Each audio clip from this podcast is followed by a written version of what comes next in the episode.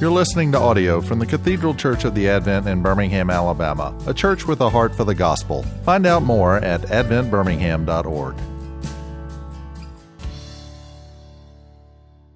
Our scripture reading for today is taken from the third chapter of the letter of St. Paul to the Colossians. So if you have been raised with Christ, seek the things that are above, where Christ is seated at the right hand of God. Set your minds on things that are above, not on things that are on earth. For you have died, and your life is hidden with Christ in God. When Christ, who is your life, is revealed, then you also will be revealed with him in glory. The word of the Lord. Please pray with me. Lord, may the words of my mouth and the meditations of all our hearts be pleasing and acceptable in your sight, O Lord, our strength and our Redeemer. Amen. Friends, I want to say once more uh, it is a wonderful joy and an honor and a privilege to be back with you at the Advent. It's been, I think, a couple of years since I've been back, and I feel like I'm coming home in many ways. So, uh, thank you. Thank you for the warm hospitality. Thank you for your witness, which really is known uh, around the nation. And thank you for serving Christ here in Birmingham, in your neighborhood. It's a blessing to many of us around the world. Yesterday, I, I talked about this portion uh, from the third chapter of Colossians, where Paul says, Set your minds on things that are above, not on things that are on earth. And I wonder how that command lands on you to set your minds on things above, not on things on earth. What does it mean to have your mind focused on heavenly realities rather than this worldly realities? I grew up in a church where we sang a hymn that spoke of the things of earth growing strangely dim in the light of his glory and grace. And I wondered at times, what does that actually look like in experience? Because I suspect if you're anything like me, you don't often experience the things of earth growing strangely dim. As soon as I start to try to tear my gaze away from my house or my family or my job or my concrete experiences in life and focus on God and heaven and eternity, I can quickly find myself experiencing one of two things. One of them is simply confusion, a kind of blank screen. There's a story that Cicero, the famous Roman statesman and writer who died roughly a half century before Jesus was born, he tells a story in his treatise on the nature of the gods of a tyrant named Hiero who comes to this lyric poet, Simonides, and says to him, Tell me about the gods. Tell me what it means for the gods up in the heavens to exist. And Simonides begs for a couple of days to think about it, and then he'll give the answer. And the two days pass, and Hiero comes to him and says, Well, and Simonides says, Actually, I could use two more days. And this goes on for a while. And finally, Simonides says, The longer I think about it, the murkier the answer seems. And I wonder if you can identify with that. The more we try to think of heavenly realities, the cloudier our vision can get. Cicero says, as a result, the nature of the gods is a very obscure question. John Calvin, the, the Protestant reformer, he later told, retold this story, and he said, if we try, like Simonides, this poet, to use our imaginations to, to peer up into heaven and try to figure out and ponder heavenly realities, we will find ourselves holding nothing certain or solid or clear.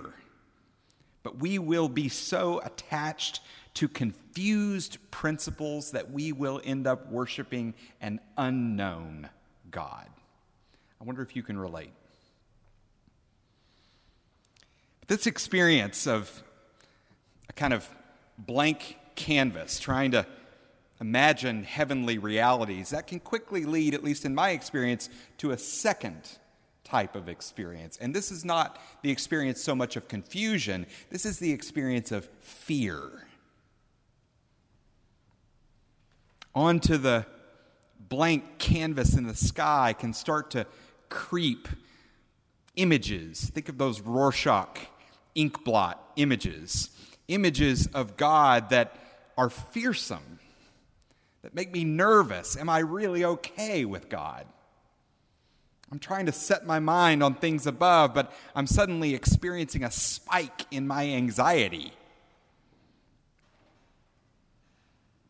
I start to imagine images of a God who is cruel or vindictive or mercurial capricious. Not so much God as cosmic Santa Claus, although that's weird enough, but God, as C.S. Lewis once said, as cosmic sadist. God as someone who takes delight in my squirming. God not just as obscure, like Cicero said, but God as scary, terrifying. Friends, I think at this point it's absolutely crucial that we notice precisely what Paul says when he tells us to set our minds on things above. Listen to his words again. Seek the things that are above where Christ is, seated at the right hand of God. Notice, Paul is absolutely not urging us to try to cultivate some vague, ethereal kind of heavenly mindedness. No, he's directing us to think about a particular person Christ, the Messiah, Jesus, the one who died and who is now alive with the one he called Father, Jesus, who will return in glory and restore us and restore the whole world. It's as if Paul is saying to us when I tell you to think about heaven, when I tell you to set your minds on things above, I'm telling you to think about one particular Jewish man, Jesus, who is now not dead anymore, but alive, and who is always alive to make intercession for you and for me. Paul spells it out in a little more detail earlier in Colossians. Listen to these words, they're very poetic. He says, He, meaning Jesus, is the image of the invisible God. Jesus is the firstborn of all creation. For in him all things in heaven and on earth were created, things visible and invisible, whether thrones or dominions or rulers or powers, all things have been created through him and for him. He himself is before all things, and in him all things hold together. He is the head of the body, the church. He is the beginning, the firstborn from the dead, so that he might come to have first place in everything. For in him, in Jesus, all the fullness of God was pleased to dwell and through him, God was pleased to reconcile all things to himself, whether on earth or in heaven, by making peace through the blood of his cross. So, friends, when Paul tells us to set our minds on things above, it's not abstract things. It's not some sort of blank canvas, it's one particular human being whose name is Jesus. And not just think about Jesus in some generic way, but to allow the life of Jesus to affect and define the way you think about God. I think that's a claim, what I just said, that should probably sound more shocking to us than I think it probably does. Rowan Williams, a few years ago during Lent, he gave a series of talks on the letters of St. Paul. And I want to read you just a little bit of what he said in those lectures. He said, Paul is roughly the same age as Jesus, perhaps a few years younger. They're roughly contemporaries. And 20 years or so after Jesus' execution, Paul is saying that this person, his contemporary, his peer, somebody who was well known to people that Paul knew well, is the image of God. That in Jesus, as he just as startlingly puts it in 1 Corinthians 1:24, is the power of God and the wisdom of God. Or, as he says in 2 Corinthians chapter 4, verses 4 through 6, in his face, in that man's face, shines the glory of God, what the Jews call the Shekinah, the blinding radiance of God's presence. In Hebrew scripture, in the Old Testament, that presence of God is described as radiating so powerfully that it throws people to the ground. It's like a dense fog of light that you can't breathe in and you can't stand in. And that glory, that stifling intensity of presence in holy places, is what you see and sense if you look at Jesus. So Paul claims. A strong claim, to put it mildly. And then Rowan says this Imagine for a moment what a leap of imagination would be involved in thinking of someone of your own generation and background in terms like that. That's shocking. Friends, it seems it's at this point that we could go one of two directions. One would be to think through what it, what it actually means to say that a man, a Jewish man who lived in a particular place in the first century, is actually alive, never to die again, and is the very presence of God with us. What does it mean to say that all the fullness of deity dwells in him? That would be one way to, to approach this. That would be the question that we call Christology. Who is this Jesus? What does it mean that he's more than just a man, more than just a prophet? That would be one question we could ask. But we could actually ask the question in reverse What does it mean for how we think about God? What does it mean for our effort to set our minds on God, to set our minds on things above, to, to allow our minds to travel from this particular human life this Jesus who walked around Palestine, healing people, teaching, touching people that no one else wanted to touch, eating with people that no one else wanted to eat with, that life, that person, allow your eye to go up from that to understand who God is. How would that change the way you think about God? How would that change the way you pray? How would that change the way you worship? What you expect from God, how you trust God, how you rely on God. If, if that life is the truest window into who God is, what difference would that make for you?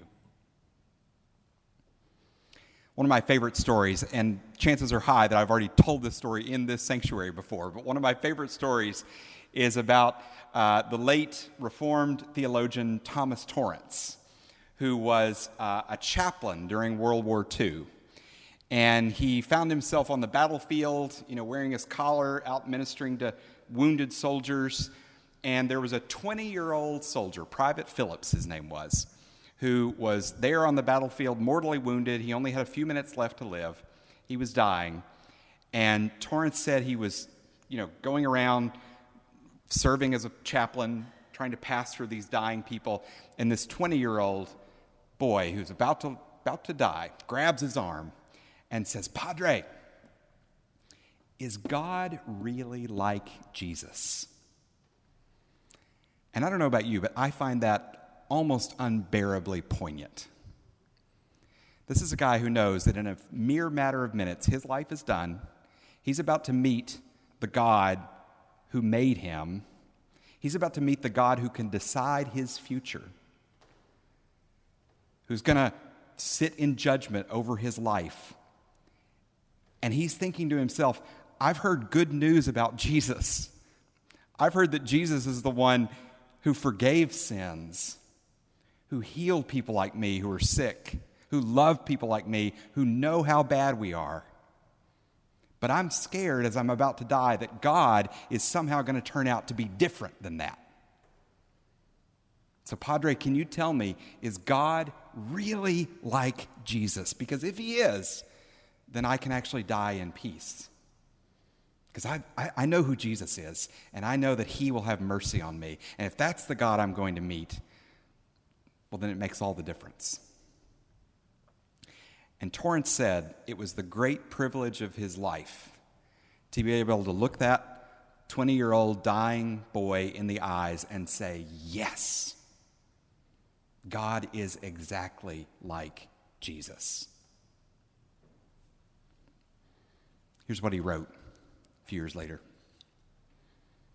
There is no God behind the back of Jesus Christ but only this God, whose face we see in the face of the Lord Jesus.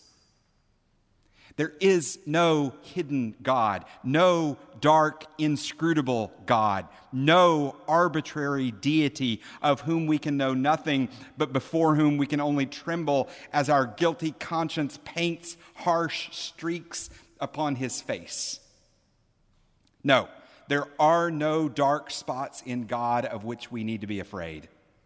There is only the one God who has revealed himself in Jesus Christ in such a way that there is perfect consistency and fidelity between what Jesus reveals of the Father and what the Father is in his unchangeable reality.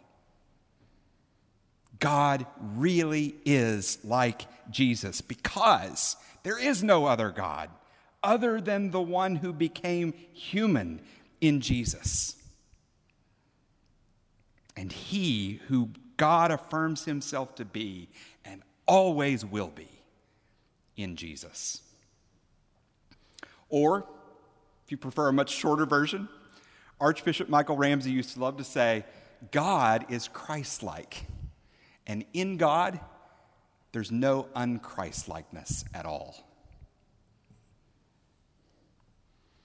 So, friends, set your minds on things above, not on earthly things, not on earthly idols not on earthly distortions of who God is, not on your own imagination of who God is. Those are, those are going to fade away. Set your minds on things above where Christ is. And let Jesus Christ be the one to show you the face of God. To him be the glory, now and forever. Amen. You've been listening to audio from the Cathedral Church of the Advent. If you live in Birmingham or find yourself visiting, we hope you will join us at one of our Sunday services. Find out more at adventbirmingham.org.